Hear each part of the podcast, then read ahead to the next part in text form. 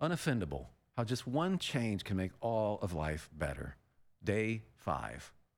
And lo, the kingdom of God is like a terrible football team.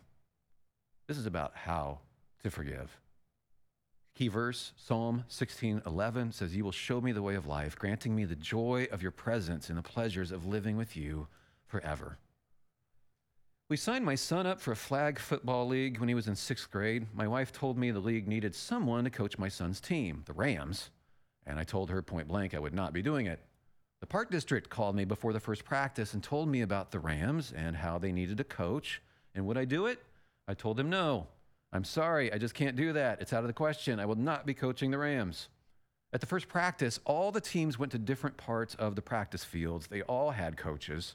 The Rams assembled, and everyone's parents had dropped them off, and I towered over all the kids. They asked me if I was their coach. I told them no. I'm sorry, I will play catch right now, but I will not be coaching the Rams. The smallest kid, a little scraggly blonde kid named Jared, threw the ball back and forth with me. He asked me again if I would coach. I told him again, no, they'd have to find someone else to coach the Rams. He caught the ball, stopped and looked at me, and he said, Okay, but for today, can I please call you coach? When I got home, I had to tell my wife why I was carrying a big bag of footballs, pylons, and flags. I was now coaching the Rams. I was clueless. Over the first eight games, we not only didn't win, we didn't score any points. We were shut out every game we'd all look over during our practices and see the yellow shirt team over there. They had six football dads, coaching positions, fancy drills, and football things I didn't know about. They were amazing, a well oiled machine. And we played that team, the yellow shirt team over there, the very last game of the season. We were 0 and 11. They were 11 and 0. Sounds like we had no chance, right? They laughed at us before the game. Something incredible happened, though. Our best player, a little guy named Christian, returned the opening kickoff for a touchdown. We were ahead 6 0. So the team that supposedly didn't have a chance, the one that was mocked, derided, considered the worst coach team in the league, now led the game over the mighty yellow team. There were gasps from the crowd. Then the yellow team scored 77 unanswered points and we lost 77 to 6. As our dejected, winless kids left the field, the kids who went 0 and 12 and just got humiliated again, something wonderful happened. Something you usually don't see in football. A white stretch limousine pulled up along the field, a limo with flags, Rams flags. Everyone stopped and stared. The Rams, the playoff bound yellow team, everybody stared. And a mom said, Guys, it's time for your end of season party. The Rams went from dejected losers to royalty. The yellow team, coaches and all, were in awe. This is how the kingdom of God works. The last are first, the first are last, and in the end, as much as we want to think our performance is all that matters, the victory has exactly nothing to do with us. We're human, so we're going to be occasionally feeling threatened. It happens. Anger happens too. So do jealousy and bitterness and resentment. But if you want to be a citizen of this other kingdom, the one in which God promises things will be set right in the end, you may as well remind yourself of it all the time. Choosing to be unoffendable means choosing to be humble.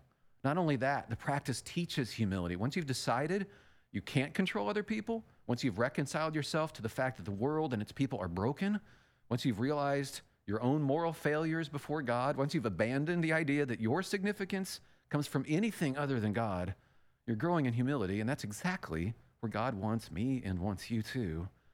It's contrary to seemingly everything in our culture, but the more we divest ourselves of ourselves, the better our lives get. Jesus told us as much. He said, if we give up our lives for his sake, we'll find real life. When we surrender our perceived rights, when we let go of our attempts to manipulate, we find surprise, joy. I've seen it happen in my own life in little bits. I'm still learning, but I'm so glad someone told me to choose to be unoffendable because something clicked in my understanding of what it means to follow Jesus. It turns out that life is not only more joy filled for me, but it's more attractive to others. I have to die to myself. What I'm finding is it doesn't happen all at once and it's simultaneously simple to understand and arduous to actually do, but little by little, I think I'm seeing what God is up to and He's changing me. He wants to be in control. And you know what? I want Him to be. This hasn't always been the case. I do think I can trust him. I don't need to control things anymore. There's so much less at stake when I let go. so much less of me to defend, so much less of my way to get in the way and feed my anger. What a relief. God tells us to die to ourselves and get rid of anger for a reason. He loves us. And I guess I always knew that, that He loves us, but now I'm prone to anger less and I'm more prone to forgive because I'm finally really believing a bit more day by day that He actually loves me. God is my defender, He's in control. I don't know where I'm going, but I know He loves me. Respond. Have you experienced the joy of giving your life to Jesus in this way? And if so, describe your experience and the difference it's made in your daily life. Thank you for listening to this series. If you're interested in getting the whole audiobook for Unoffendable, I do read that and really enjoy doing that. If you want to check it out, it's the usual places where you can get books. You know where those are. Thank you again for listening.